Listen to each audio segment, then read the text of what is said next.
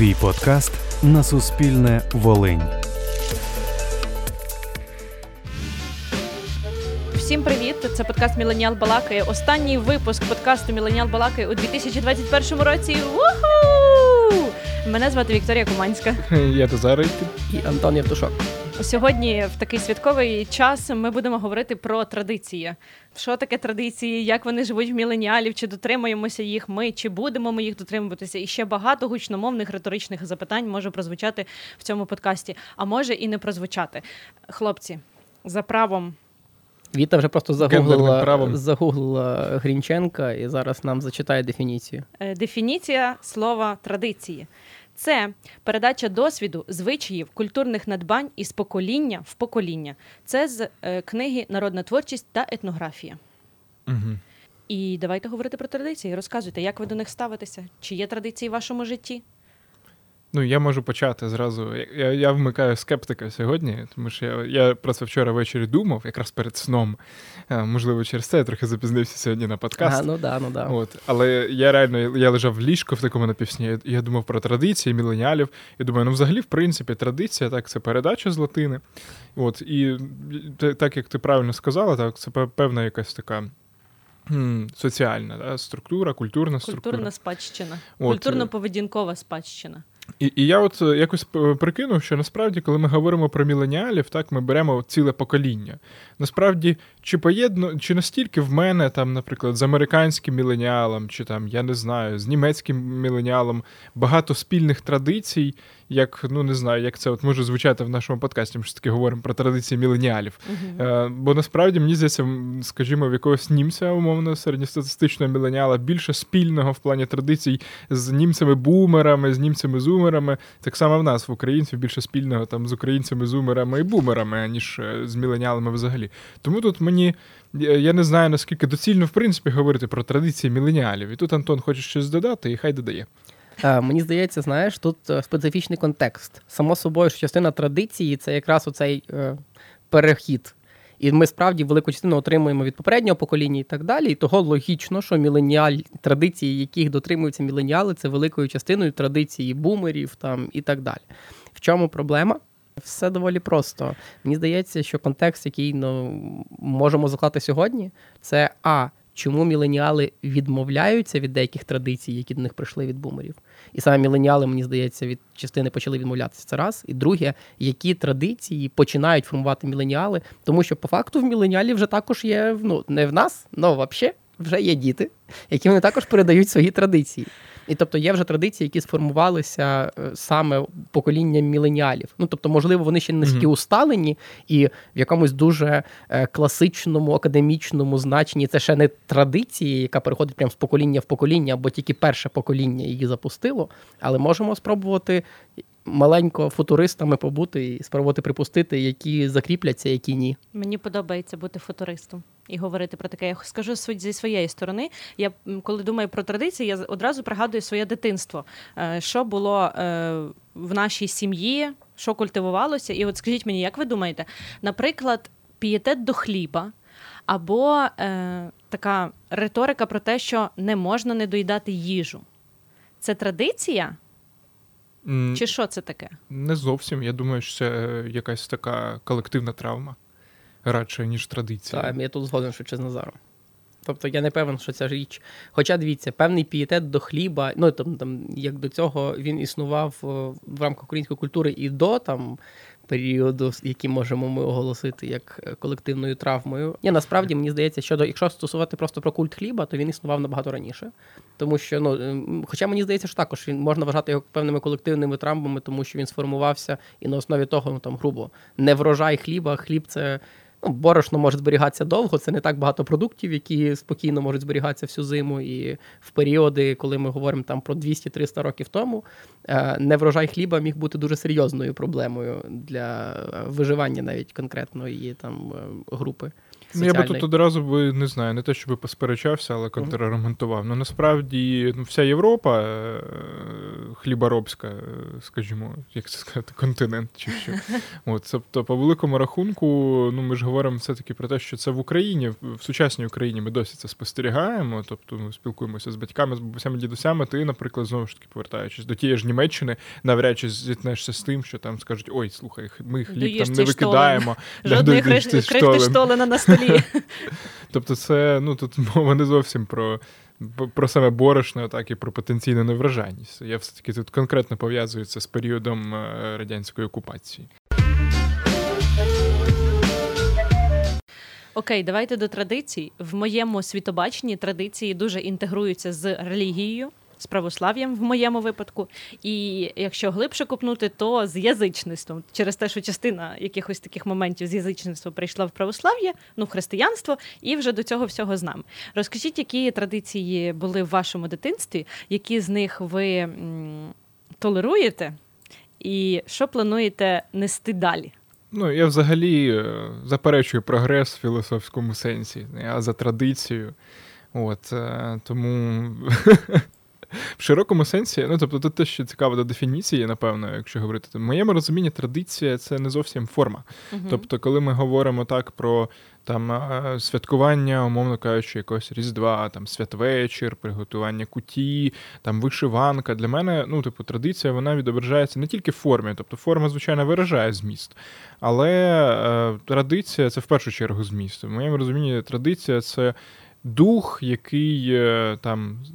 сподвигав, ну, та ні, в широкому сенсі дух, який, я там, розумію, не знаю, сподвигав наших предків на, там, не знаю, на якісь звитяги, так, тобто це, ці всі речі, навіть якщо вони модифіковуються, навіть якщо вони вдосконалюються, для мене все одно Різдво, воно має змістовний сенс, тобто, і якщо ми заперечимо традицію, ми розірвемо цей зв'язок з минулими поколіннями, то ми не наче стаємо сиротами в цьому сенсі, такому екзистенційному. Так, але мені здається, наскільки критичним, ну, тобто, щоб дійти до того рівня сприйняття традиції як чогось суто по змісту, е, іноді треба пройти надто довгий шлях. Тобто, якби не існувало цього відображення у вигляді форми, ну, тобто, здається, що це дрібничка про дванадцять страв чи ще якісь угу. речі. Хоча я згоден, що деякі речі дуже спопсовуються. Це не значить, що тобі треба на Різдво так наїсти, сорок днів пост, а потім на Різдво так наїстися, щоб потім тебе цей, відпоювати таблетками для травлення треба. Я було. Про Різдво одразу хочу сказати. Там класно Назар сказав, що є зміст і форма традиції, і в моєму житті якось мені більш формально їх передавали, і зміст якось потім до мене вже доходив або набувався цієї традиції. І якщо говорити про Різдво, то в нас традиційно, як і в Україні, там святвечір, дванадцять пісних страв, я бігала на вулицю, дивилася, коли там вийде перша зіронька, холодно, морозець, потім ми сідали, затишно вечеряли, молилися і уповали на наступний рік, і це все було супер затишно і приємно.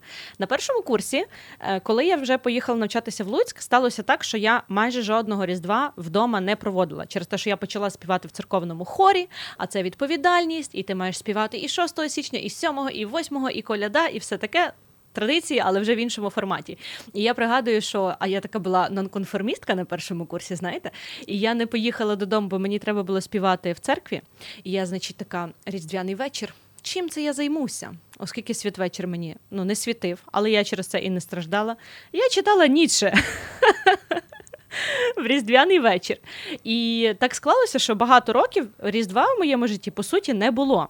Але зараз я розумію, що я в ті моменти переживала певну тугу через те, що мені не був доступний цей сімейний затишок і оці теплі, приємні емоції, єднання своєю сім'єю і переживання різдвяного вечора разом. Угу. Я хотів ще трохи додати про це, про форму і зміст.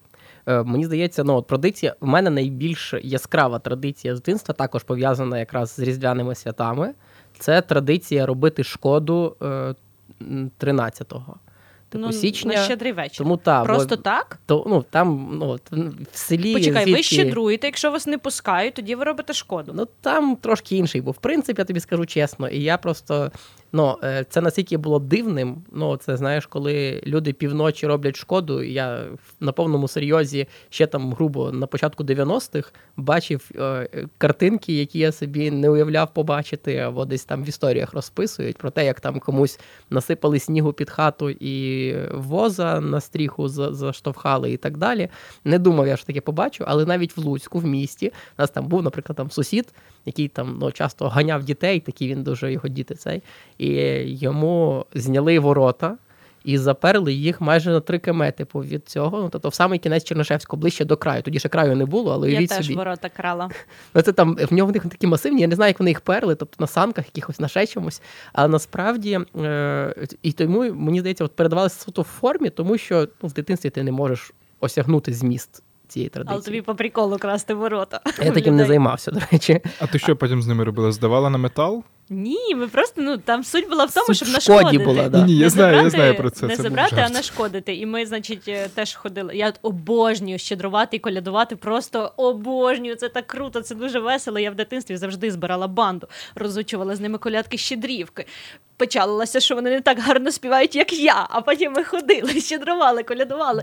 І я дуже це люблю. Я не знаю, в мене навіть оцей запах, коли ти колядуєш і заходиш в чужі хати, і в кожній хаті по-інакшому пахне, але в кожного з них, який є цей свій затишок, о Боже, я це дуже люблю. А шкоду ми робили, ми теж крали ворота, або щось з двору крали, ну я жила в селі, в дворі багато причандалів, всяких там корито, якесь, ще щось. І ми одного разу ворота занесли на зупинку. Е, така в селі є зупинка, знаєте, ще такі в мозаїках радянських. От в мене на Маслянці така була, і ми, значить, на ту зупинку закинули ворота. Я не знаю, як ми це зробили, ну, збрійництва було чимало в моєму дитинстві, але це було дуже весело. А ще я дуже любила щедрування через перебранці, бо ти ж переодягаєшся, і там всіх фарбуєш, хлопців, дівчата, це все. Ні, насправді, це теж, до речі, цікавий момент, про який хотів поговорити, про те, що Волинь в цьому плані доволі цікава, тому що не можна сказати, що у нас така класична православна традиція тільки формувалась. Доволі відчутне, насправді, те, що тут доволі довго часу і було багато поляків, і оце взаємопроникнення певної традиції. І в мене, наприклад, був таким культурним шоком. Я дуже добре пам'ятаю, коли я вперше поїхав в Польщу, десь років дев'ять, і це було якраз на Різдво. Е, в нас, я ходив на якийсь там центр, ми, ми вчили мову, і нас там на кілька днів возили, щоб ми поспілкувалися в мовному середовищі. І ми прийшли туди якраз ну, на коляду їхню, двадцять п'ятого. Коленду. Да, прийшли зранку, і я такий е, стою це в церкві, і розумію, що вони співають наші колядки тільки польською. Ну, тобто це по факту ті самі ці. Небо і земля, небо да, і в мене земля. Наскільки це десь типу переключили, я потім насправді десь, я не знаю, років до там сімнадцяти-вісімнадцяти не міг собі нормально розділити, в чому ну, змістовна різниця між там православ'ям, католицизмом і так далі. Для звичайної людини, от як, як просто сприйняті. В мене було просто, ну, виявляється, вони просто іншою мовою. Я зразу згадую фразу з трьох мушкетерів, типу, з книги, да? Де Портос не міг зрозуміти, каже, чого ми просто воюємо проти гугено... цих, як там, клятво там, преступників гугенотів, просто того, що вони співають ті самі псалми, що ми, тільки не латиною, а французькою, типу. Ну, я, ну, я зараз скажу, що ми з католиками не воюємо, по-перше. Ні, то я це просто. По-друге, все-таки змістовна різниця, це так, це, це, це в трійці. Але, ну, по великому рахунку, ну, мені нічого дивного в це немає. Все-таки ми всі християни і стержень однакові. Ні, я маю на увазі, от через те, що в нас дуже багато через форму передається, то коли ти розумієш, що форма близька, зміст, поки тобі не дають, тобто, якщо тобі дають інструментом форму, ти сприймаєш форму, і ти все сприймаєш через форму, бо тебе не вчать сприймати через зміст, бо зміст ти вже набагато пізніше можеш освоювати. Uh-huh. І тому для тебе зміст є ще більш розмитим, коли ти розумієш, що іноді форма дуже близька. І ти такий, ну, а, а в чому різниця? І ти в такому трохи сум'ятті. В мене такий розлом був в школі, в восьмому класі, коли в школі викладали християнську етику. В нас був прикольний священник, який це викладав. І попри те, що в нас були різні конфесії в класі, нам зробили екскурсію в православний храм, і цей священник розповідав нам символічно, що означає та чи інша дія на літургії, або там вбрання священника, що кожна річ насправді має певний сенс, і це все перегукується з біблійними історіями. І він так нам все порозкладав, і до цього моменту відвідини храму для мене, оскільки я росла в православній сім'ї, це було прийти, відстояти, піти, молодець. Отак в мене було в голові. Я пішов, постояв во славу Божу. Через форму, да, через форму. І коли а мені... стоїш чому? Тому що Ісус страждав, стояв, і ти можеш годинку постояти. Дві. Дві. І коли мені оце розповіли, я була просто в шоці, скільки там того наповнення, як це цікаво насправді, наскільки це глибоко і непросто. І я прийшла до мами і кажу, а ти знаєш, що там те-то, те-то? Мама така, ні, не знаю. Я така, та чого ми про це не знаємо? Чого про це там в церкві не розказували? І от тоді я зрозуміла, що щось в цьому, в цьому світі десь не так. От десь ми щось пропускаємо, десь такий подвох є. Мені, до речі, предмет релігійної етики дуже подобався, але в мене він інакше виглядав. Це в нас виглядало більше схоже на якусь таку специфічну культурологію. Нам не вникали в якісь дуже ці вузькі моменти, якраз швидше про зміст пробували говорити, а mm-hmm. не про форму. Так, мені взагалі здається, що в мене християнська етика абсолютно світською була. Тобто вона ніби називалась християнська етика, але нам точно не священик її викладав, в нас, вона а була в нас, більше якась як універсальна етика. Але дуже по-світськи типу, її викладав. Угу. Щось я хотів сказати з приводу традиції. Так, що традиція насправді, ну, я думаю, що не всім дано зрозуміти суть традиції, оце зерно традиції. І в цьому, насправді, нічого дивного немає. Тому що традиція, так як нагромадження цих різних пластів, вона має якусь там утилітарну функцію, яка з часом стає символічною. І от воно все так якось перевтілюється, перевтілюється, перевтілюється. І, звісно, якщо ти просто слідуєш за формою, це все одно підтримка традиції, але не всім дано зрозуміти зміст. І в цьому сенсі це теж нормально, бо, зрештою, не кожен, напевно, хоче розуміти зміст традиції. Інколи комусь достатньо просто реплікувати цю форму. Угу. Давайте... Тим більше, що форма дуже часто загорнута в дуже красиву обгортку. Ну, тобто, е, оце вся, вся ця епопея з Різдвом, або колядки, які, ну, типу, чесно, колядування і цей весь процес там перебиренців і наступне і далі, це ще ж з язичництва прийшло, просто красива історія, яку імплементували. Або, е, Боже, ну, на Пасху малювання писанок. Цей весь процес, він захоплює, насправді. Знаю людей, які, ну, в мене є знайомі, які вперше, ну, якось, в них сім'я не дуже релігійна, і вони там вперше побачили оцей весь процес з розмальовуванням, там, пішли на якийсь майстер-клас з писанкарства перед Паскою, там років там, тридцять, і вони були в такому просто дикому захваті від цього процесу. І ця традиція зараз якраз за рахунок форми і е, починає цікавіше проникати. Тобто оця картинка, да, картинка красива, допомагає іноді, ну добре, напевно, далеко не кожен, замовляючи вишиванку або сам її вишиваючи там в цей, вникає в те, що вкладалось в конкретно цей візерунок. Але тепер вже, принаймні, думають про те, що туди щось вкладалося. У мене є ілюстрація до того, що ти говориш. Цього Великодня, Покажи. Цієї, цього Великодня ми з мамою збирали кошик, ну, щоб іти на Пасху світити, Пасху і ковбаску. І, значить, ми складаємо, оця вся метушня туди-сюди, нічка наступає, і я така складаю цей кошик, все постелила, і я така, ой, забула, піду барвінку нарву. І просто чисто на автоматі, просто через те, що ми кожного разу кладемо в кошик барвінок. Я пішла на вулицю, в нас вдома росте багато барвінку, нарвала барвінку і прикрасила ним кошик. І потім прикрасила, все, красота, все хорошо. І я така, мам, а чого ми барвінок кладемо в кошик? Це так цікаво? Давай спробуємо щось про це дізнатися. І я починаю гуглити, і я знаходжу етнографічні нариси з Дубнівського району, з Дубнівського повіту, точніше, Волинської губернії, де розповідають, що саме в цій місцевості є така традиція вбирати кошик барвінком. Я це читала, і я просто офігівала, бо воно в мені звідкись було, я не знала, звідки воно в мені взялося, воно абсолютно на несвідомому рівні, я його виконувала і повторювала, така, ой, забула ж барвінком прикрасити, пішла, нарвала. І я розумію, що це щось таке глибинне і кореневе, яке десь далеко-далеко до, на... до мене прийшло, і я тоді просто в шокінейшені була. Мені так стало круто, мене промурашило, я думаю, ну, наскільки це... класно, наскільки це незвично, що ми носимо в собі певні культурні коди, і інколи, ну і навіть можемо не знати, звідки вони в нас є, а вони в нас є.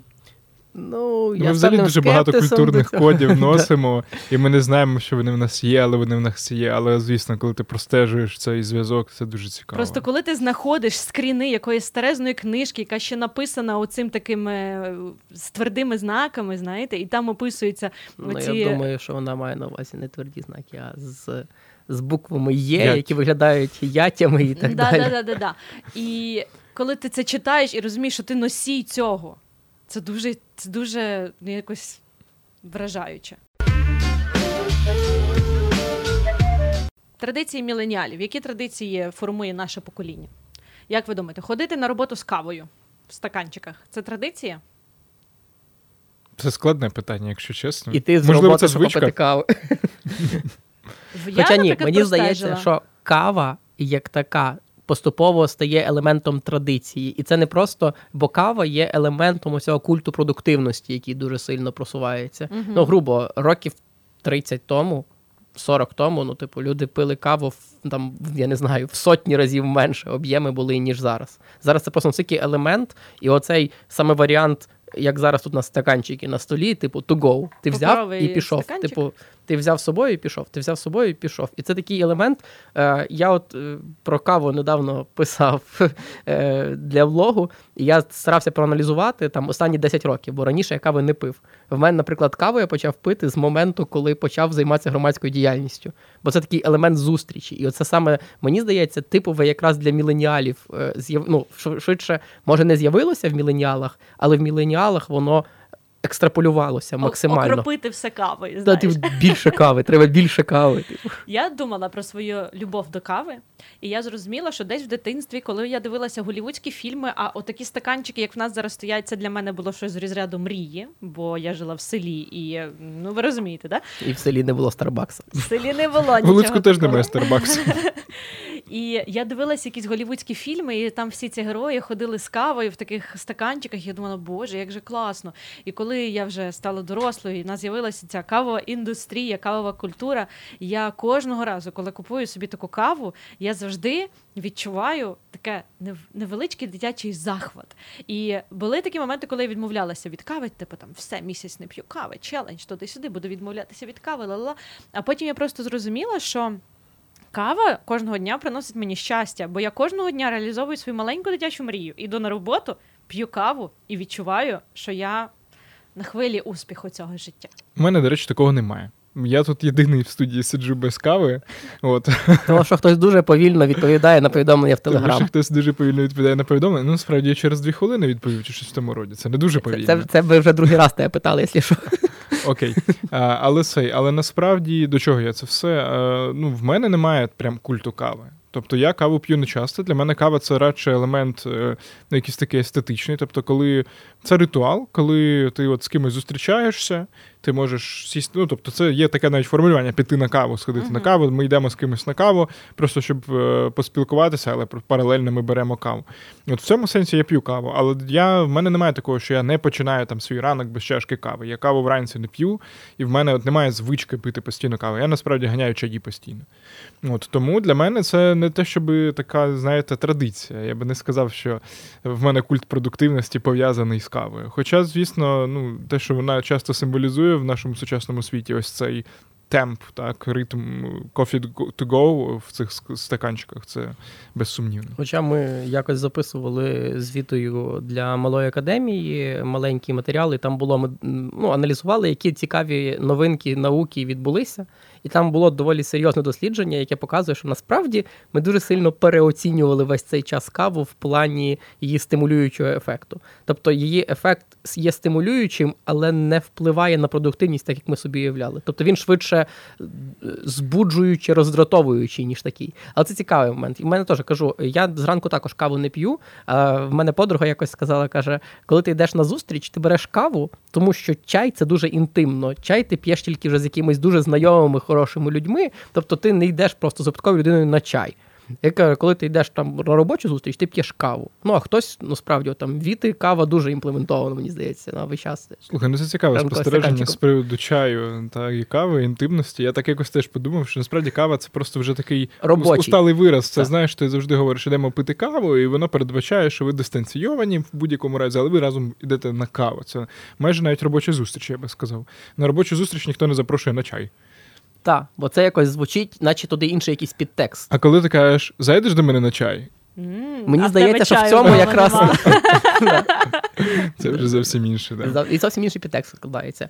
Це вже до попереднього нашого да. подкасту. Про, про, да, про традиції ще якісь міленіальські. Ось ми з Вітою перед записом говорили. Мені здається, оця вся річ з серіалами, які стали такою елементом, ну, не тільки в, в часі, ну, тобто, там, передивитися самодома. Чекай, просто цей. Серіали чи серіали і, і їжа? От самодома це теж традиція. Переглядати Гаррі Поттера на новорічні свята, робити марафони Гаррі Поттера теж традиція, міленіальська, до речі. Тут я б, до речі, посперечався. Я... Тому, чого? Що... Це ну, світова традиція, яку сформували міленіали. Ні, по-перше, дивитися фільми, якщо чесно, в мене чомусь асоціюються з бумерами, в першу чергу. Я згадую своїх батьків, тому що кожен Новий рік вони дивляться одні ті самі фільми, Совєтські? Радянські фільми. Іронію долі. Іронію долі і, і тому подібне. І ну, насправді, для мене менш типовим є переглядати один і той самий фільм на Новий рік там, чи на Різдво. У мене немає такого бажання, що я, от, знаєш, ну, тобто, самодома, так, але тут ще питання в того, чи це, чи це я дійсно хочу дивитися самодома. Він просто йде на всіх каналах. Як і Гаррі Поттер. Як і Гаррі Поттер, так, його просто вмикають постійно кожного Нового року. Я перепрошую, а як ви думаєте, в багатьох міленіалів є телевізор? Е, я думаю, що... Так. Бо є в багатьох. Не всі дивляться, але в багатьох Я є. думаю, що так, бо він, знаєш, дуже довго якимось таким обов'язковим елементом, ну, типу, був. Ну, в мене, наприклад, вдома немає телевізора, і я Гаррі, не Гаррі Поттера, а самодома за весь оце. Зараз дивилася першу серію, і я дивилася її з ноутбука, бо в мене телека немає і не буде. В тебе давно немає телевізора. Да. В тебе його не було, мені квар... здається, що з дитинства. Але в твоїй у цій квартирі ти живеш, абсолютно реально він міг би бути. Ми просто про це якраз з Антоном і говоримо, що насправді телевізори то вони є, тому що вони, в принципі, в культуру інтегровані. Типу, ти можеш навіть не дивитися телебачення, там може бути не підключене телебачення, але в тебе може має, ну, типу, може бути екран, до якого ти через Ейч Ді Ем Ай порт виводиш щось. Ну, тобто телевізори є, телевізори є. Або просто yeah. тим більше, що зараз телевізори часто і це просто ну, по факту, дисплей великий. Ну, тобто там Wi-Fi. Дивитися ютубчик і грати ігрулічки. Ну, так. Ну, так, так. Я там купив додому безпровідну клавіатуру, щоб мама могла собі цей... Бо так незручно набирати, щось шукати через телевізор. Так, він великий, це зручно. Зручніше, ніж на маленькому телефоні. Що там по традиціях міленіальських? Що плануєте передавати своїм дітям і дітям їхніх дітей? Якщо ви плануєте дітей. Це таке, знаєш, дуже складне питання. Ти на таку ще й перспективу залетіла. Тому що коли говорять ну, про дітей... Ми ж обіцяли погратися в футуристів. То, ну, я Давай не знаю, що це футуризм. Це... Плани. Це, якщо футуризм виглядає так, то я не люблю футуризм. Я думаю, футуризм цей, знаєш. Я згадую зразу цей прекрасний анекдот, коли така... Сьогодні зранку моя дівчина запитала в мене, що я думаю про наше майбутнє, і я, каже, півтори години розпинався про телепорти, лазери, а потім вона сказала, що я неправильно її зрозумів. Да. Потім ми розійшлися. Тут, тут Віта, знаєш, мала би натякнути на майбутнє з лазерами і телепортами, а говоримо а, про дітей. До речі, в мене є, в мене є, я не знаю, як це назвати, це, цю емоцію, але ностальгія за майбутнім. Я так хочу жити довго і побачити, що буде з цим світом. Мені так цікаво. Я надіюся, що коли ми будемо старі, придумають якусь там кібернетизацію організму, оновлення, щоб ми були якимись напівбіороботами і могли дуже довго жити, бо мені страшно цікаво дізнатися, ну, яким і, буде майбутнє. Ну, трансгуманізм – це вже не майбутнє, це вже зараз. Ну, просто, що воно доволі... Ну, але воно не мас-маркет. Через... Да, воно не мас-маркет, це раз, а друге, воно питання дуже велике етичності. Так що там по майбутніх традиціях? Що ви будете передавати? Давай, що ти будеш передавати? А, така хитра, закинула питання. Я Нам треба подумати. Я буду передавати Давай. асертивність. А? Знаєте, що це? Тлумачний словник. Ну, ми то знаємо. Ти впевнена, що кожен слухач? Це здорове, етичне і м'яке відстоювання власних кордонів. Доступне терапевтованим людям. Так це не традиція, це виховання. Okay. Віта, Віта буде, знаєш, Віта уявляє, як вона буде виховувати дітей, того вона вже з дитинства їх буде записувати, знаєш, подарувати там на сім років сертифікат до психотерапевта, там, знаєш. Почнімо з того, що я не знаю, чи будуть в мене діти. Але якщо в мене будуть діти... В тебе є племінники, ти на них можеш впливати. Так. Я думаю, що я би... Щодо тих традицій, які мені передали, я не знаю. Вони, можливо, будуть існувати в моєму житті, бо зараз їх немає, коли я сама, і мені якось неприкольно їх дотримуватися. Сама кутю я собі не варю, я просто дивлюсь серіальчики в різдвяний вечір. Але кайфую, коли приходять колядники, наприклад, і сумую, коли вони дуже формально це роблять. У нас раніше їх так багато було. Ну, тобто, ти розумієш, що це, як ще коли сам ходив колядувати, просто від двору до двору вся вулиця гула в ці вечори. А зараз, нам добре, як Віта прийде поколядувати, бо іноді вона єдина, хто приходить поколядувати. Хоча, вроді, як приватний сектор, кучу дітей є, але вони вже не ходять. Вже зараз їм цю традицію вже не передають. Угу. І я думаю, що, можливо, коли в мене буде сім'я, і я захочу оце формувати оцю сімейну таку історію традицій, то це буде щось таке е, синтезоване з тим, що я отримала від мами, і з тим, що передасться моїм дітям. І, але я однозначно би хотіла, от саме в контексті сім'ї для мене традиції є важливими. В контексті самотнього існування, я не кажу, що це погано, але вони якісь не такі актуальні. Тобто традиція – це для мене штука соціальна, яка дає відчути ось цей затишок, єднання, сімейність, оці такі цінності. І якщо в мене буде ця сім'я, то я обов'язково буду формувати традиції на основі і на референсах е, традицій моєї мами, які мені передалися. І ще зараз е, цікавий факт розкажу. Ми з мамою обговорювали тему смерті і проговорили, кому яких традицій важливо дотримуватися у випадку, е, коли хтось з нас помре. Бо ми не знаємо, хто буде першим, і ми проговорили ці моменти, що важливо, щоб після смерті кожного з нас трапилося. І це теж цікавий момент. З приводу, до речі, того, що ти говорила про сім'ю, я про це одразу подумав, що насправді це, це дивно, бо мені здається, що кожне покоління, воно так чи інакше заперечує традиції попереднього покоління. Тобто кожне покоління все одно, воно таке трошки... Типу, протестує. Трошки протестує. Ну і це в цьому і, і полягає певна еволюція, да, така суспільна. Але тим не менше, от, я, наприклад, не скажу, що я сам от формально дотримуюся якихось традицій, в принципі. Тобто я завжди апелюю до змісту, і я такий, ну, який сенс це робити, якщо, от, наприклад, там, внутрішній сенс цієї традиції полягає в цьому. Давайте ми будемо там екстра... екстрактувати цей внутрішній сенс. Але мені теж здається, що коли в тебе з'являються свої діти, коли в тебе з'являється сім'я, тоді зрозуміло, що ти не можеш дітям передати цей внутрішній сенс. Або, знаєш, ну, тобто, як ти можеш, не знаю, посвятити е, дитину в містерію там якогось дива, або там в таїнство якогось там причастя, чи щось в тому роді, якщо ти її просто формально не підведеш до цього. Тому мені здається, що коли в нас з'являться наші діти, ми почнемо реплікувати цю традицію подібним чином, так як це робили наші батьки, їхні батьки, батьки їхніх батьків. Але зараз, поки в нас немає дітей, то ми можемо розслабитися і сказати, ну окей, типу... Серіальчика. Подивимося серіальчик. Хоча і серіальчик це теж може бути. Там все доволі просто, незважаючи на цю контроверсійність, про яку каже Назар, міжпоколіннєву в плані традиції, заперечення традиції, знаєте, тут як з велосипедом. Тобто, якщо щось працює надто добре, то ти можеш вводити якісь мінімальні зміни, але сенсово ти мало що змінюєш. Просто форми, які відкатані за стільки років, настільки ефективно працюють, що що би там вже ти не придумував, і що би там... Е, є аналогія, мені здається, в... В Стругацьких важко бути Богом. Там був винахідник, який весь час сумнівався, що він насправді щось винаходить. В нього було е, припущення, що все-все-все винайдено вже. І він просто іноді випадковим чином от закидає десь руку в якийсь бездонний мішок дості звідти, і вже це придумано, воно вже зразу готове. І він потім знаходив аналогію, чому, чому насправді це вже було придумано, він просто його ще раз перевідкрив. Ну, ти знаєш, це квантова теорія. Все, так. Що один раз може бути винайдено, вже точно було винайдено мільйони разів, да, безліч разів. Так, якраз, якраз про неї, ну, я думав через якусь простішу аналогію просто. А насправді, мені здається, також традиції будуть передаватися більш-менш в, тому, в тій формі, в які вони прийшли до нас, можливо, з невеликими змінами, але я особисто, ну, він, от, мені здається, трошки в, в контраргументації того, що каже Назар.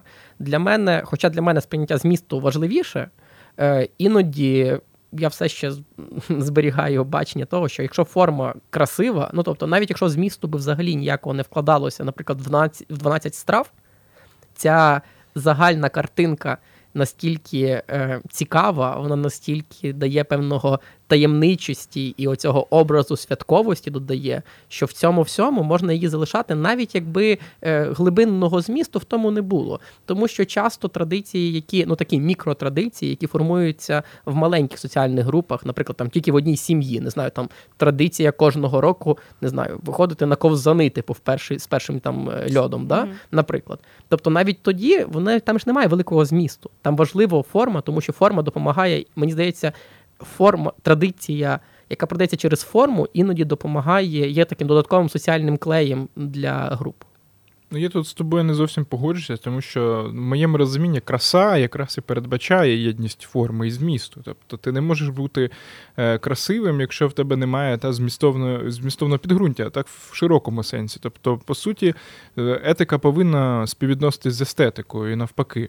Тому ця традиція, там, дванадцять страв, вона цікава, тому що є аналогія з дванадцятьма апостолами, є, ну, тобто, є історія в цього всього.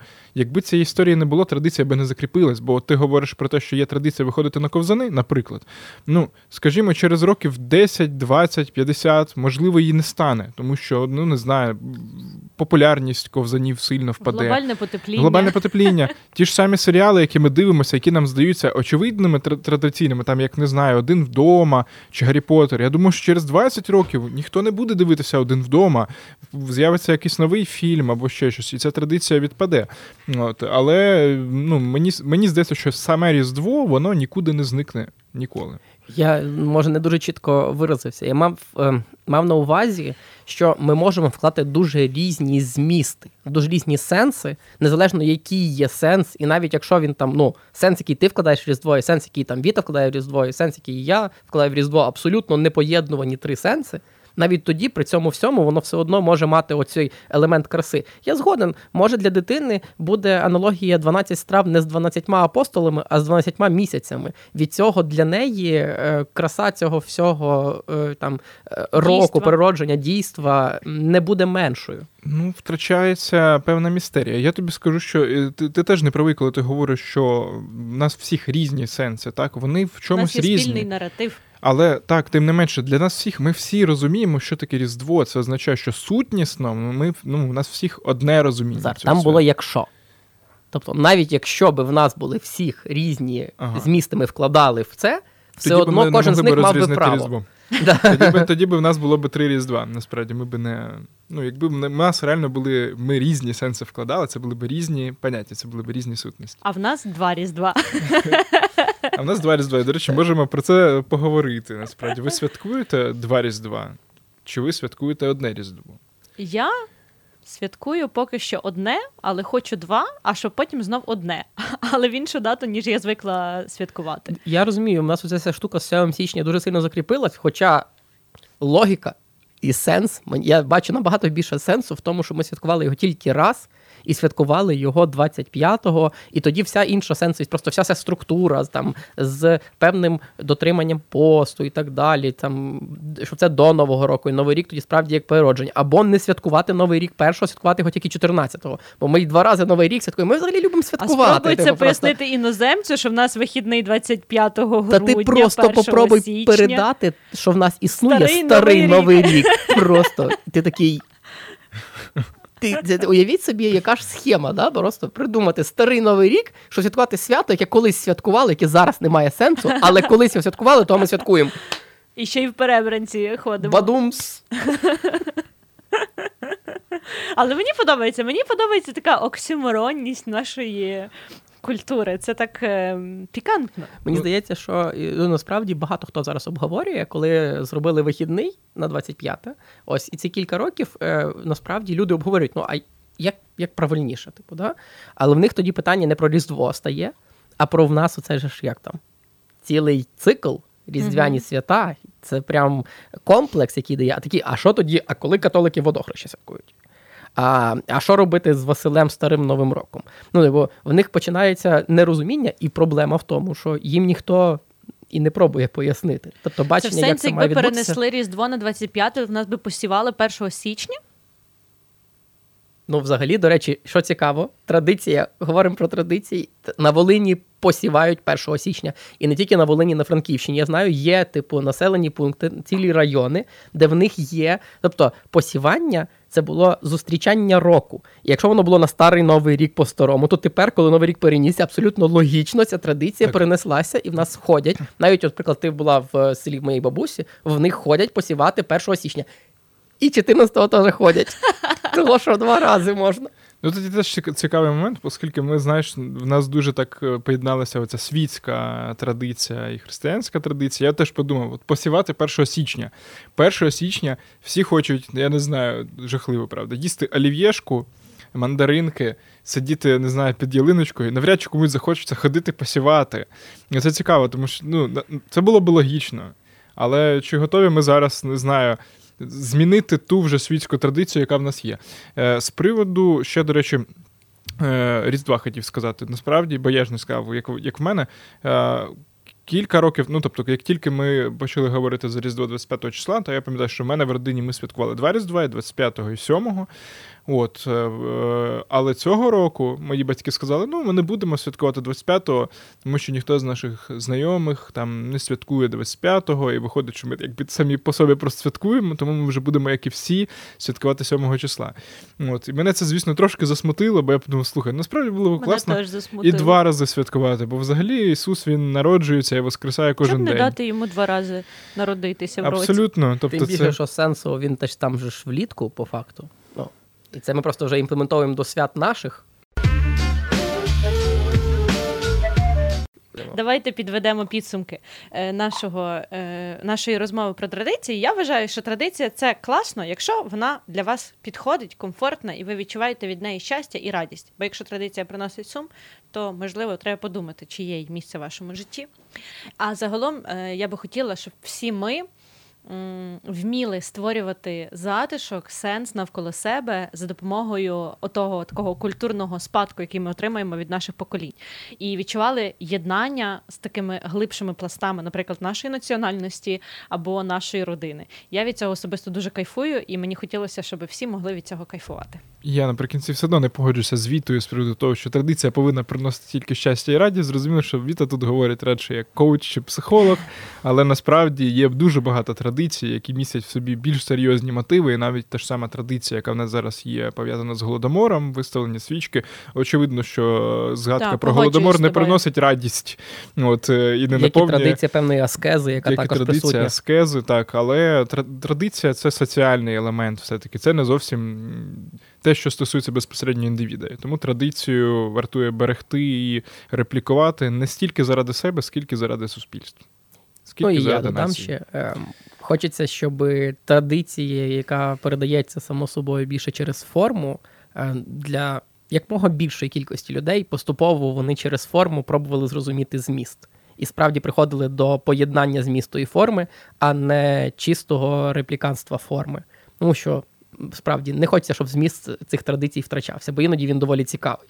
Солідарний з тобою. З вами були Вікторія Куманська, Назар Рейкін та Антон Євтушок. Всім веселих і щасливих різдвяно-новорічних свят!